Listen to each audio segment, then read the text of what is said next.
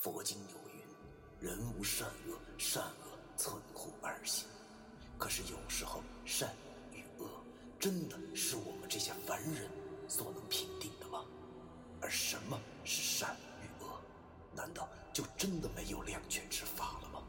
那些被现代社会定义为迷信的事物，他们很多和我们一样，同样有着感情，有家庭。难道我们真的还要为那坚强的正义消灭他们吗？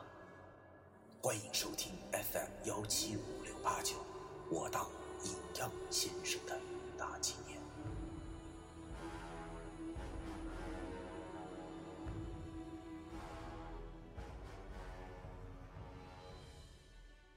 第一百六十章，养尸地。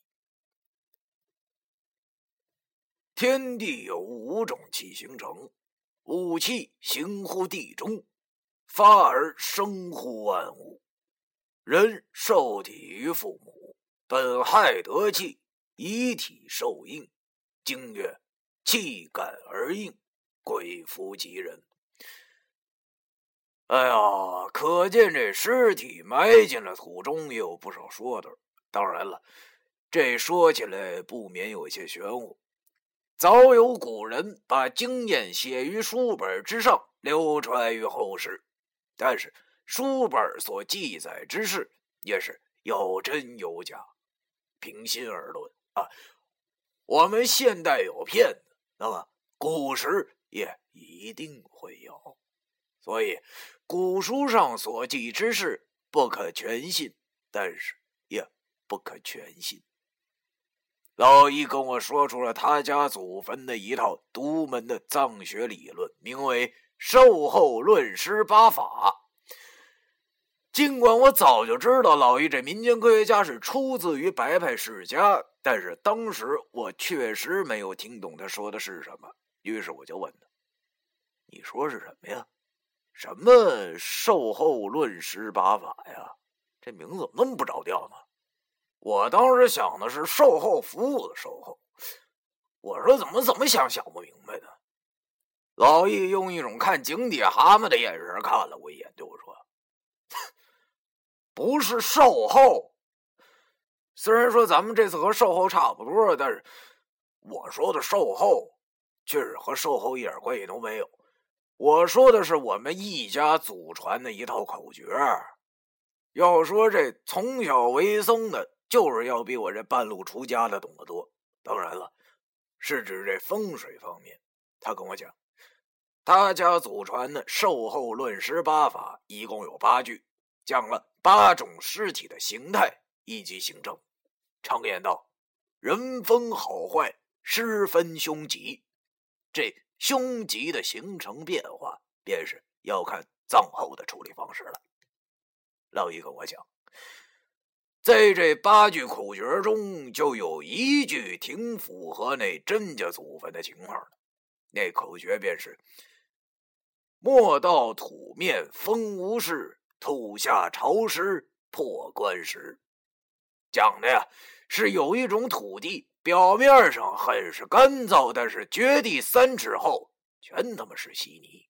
如果把死人埋在这儿的话，那此处便是会变成。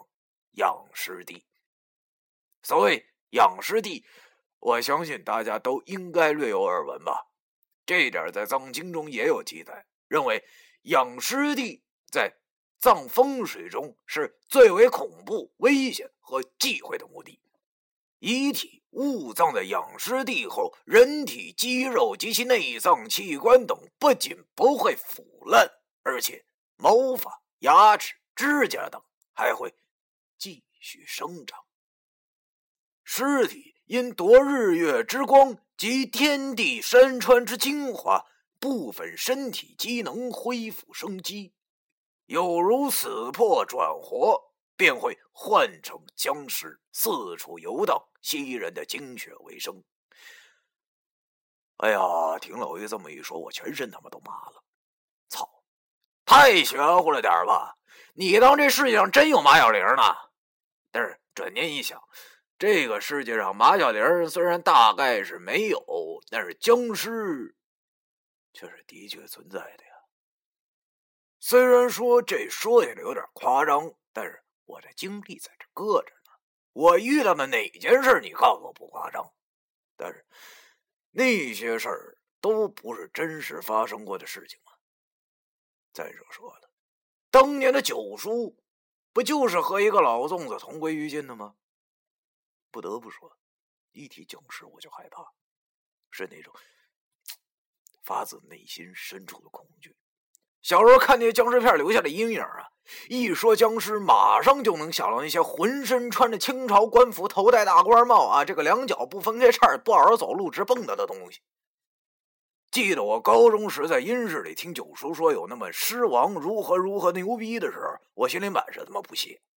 我心想着，就算是真他妈有这种东西，一颗 RPG 反坦克火箭筒也能炸穿丫的呀！可是多少年以后的今天，现在经历了这么多事情以后，再听到僵尸这个词儿，我心里却有些害怕了。他大爷的，这要是真让我碰上！我他妈上哪儿找什么反坦克火箭筒啊？好在老易，这也只是假设而已，并不能确定。谁知道他老祖宗到底是不是在吹牛逼呢？不过话又说回来了，我忽然想起一件事儿，顿时眼睛一亮。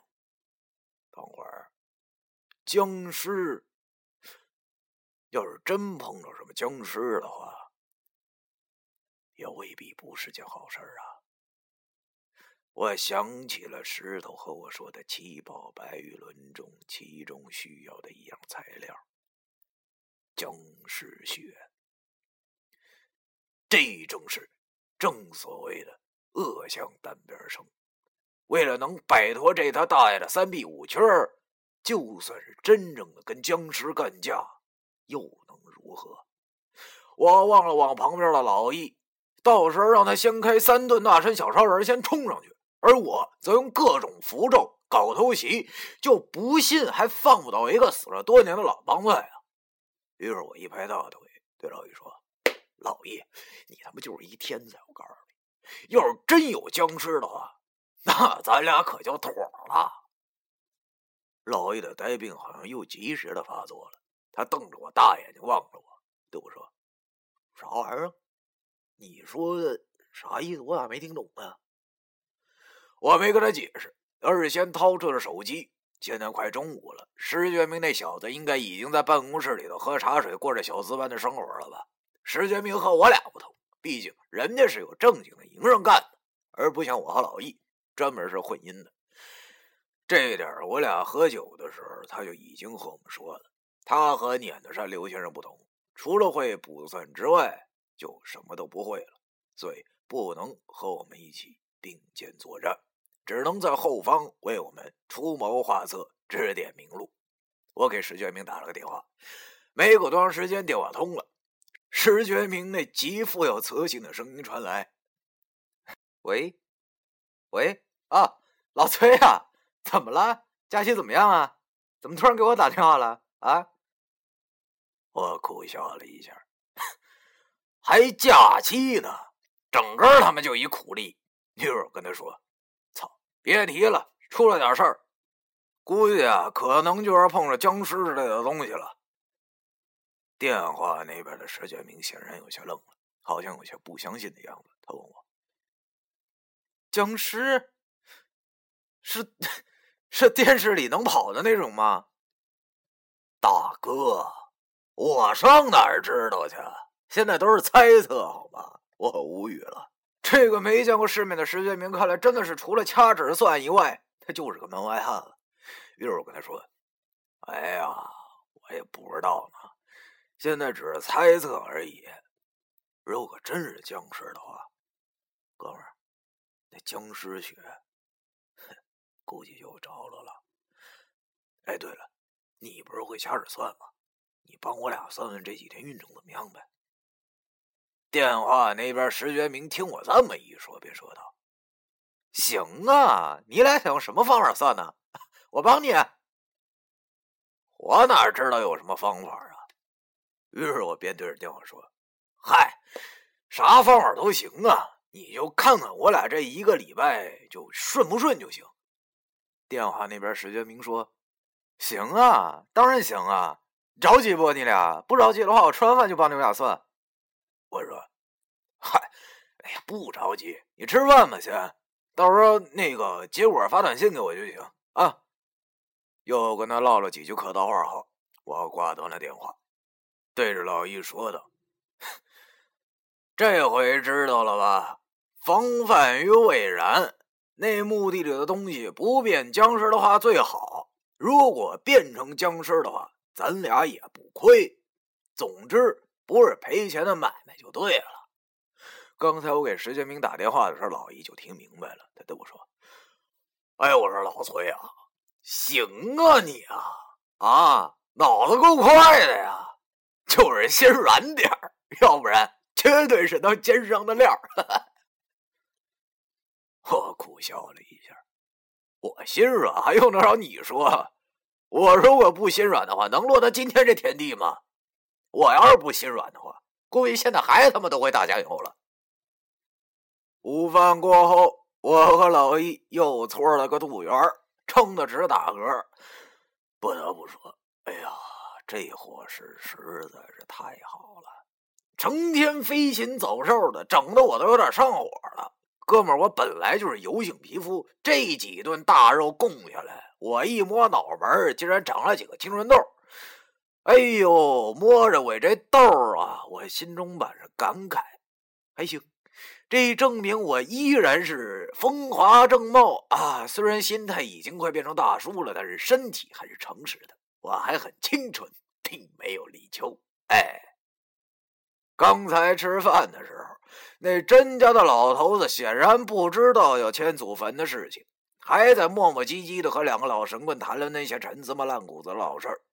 这老头一旦上了岁数，记性就有点不好。很多事情昨天他已经讲过了，但是今儿又提了起来。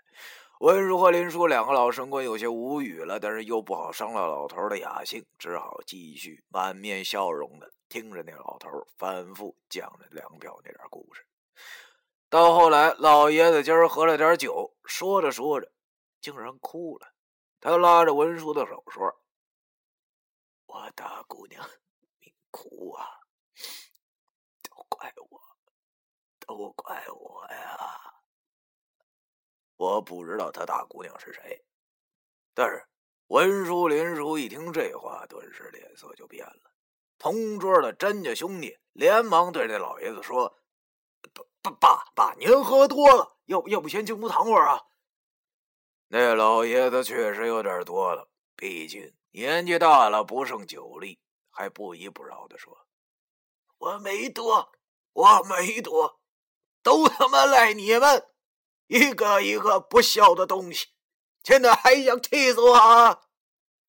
郑阿姨一见自己的父亲发火了，连忙起身上前哄着老头。又说人岁数越大越像小孩好说歹说把这老爷子给哄房间里去了。我和老魏见自己的老板表情都特别的严肃，虽然。我俩并不知道发生了什么事儿，但是老板生气了，打工的能离多远就是多远，这是至理名言。尼古拉斯·广坤曾经说过：“和老板斗，其乐无穷。”而且我俩也吃饱了，就先溜出了门外晒晒太阳来了。我和老易蹲在墙根底下，正边抽烟边吹牛逼的时候，温柔板着个脸出来了，他瞪了我俩一眼，然后跟我说。聊啥呢？聊啥呢？聊啥呢？有什么好聊的？快拿东西去，给我上山！哼！哎呦，看这老东西是真火了。虽然我不知道是因为什么，最近也不知道是怎么了。去年的时候我根本就没见过他发过火，可是过完年以后，这文书却总是发火，也不知道是为了什么。但是我也不敢问这到底是怎么了呀。于是只好灰溜溜的走进了屋子，拿起了背包，在老易同情的目光下，陪同文书往山上走去。我们此行的目的，便是要去寻找一块新的风水宝地。第一百六十章完。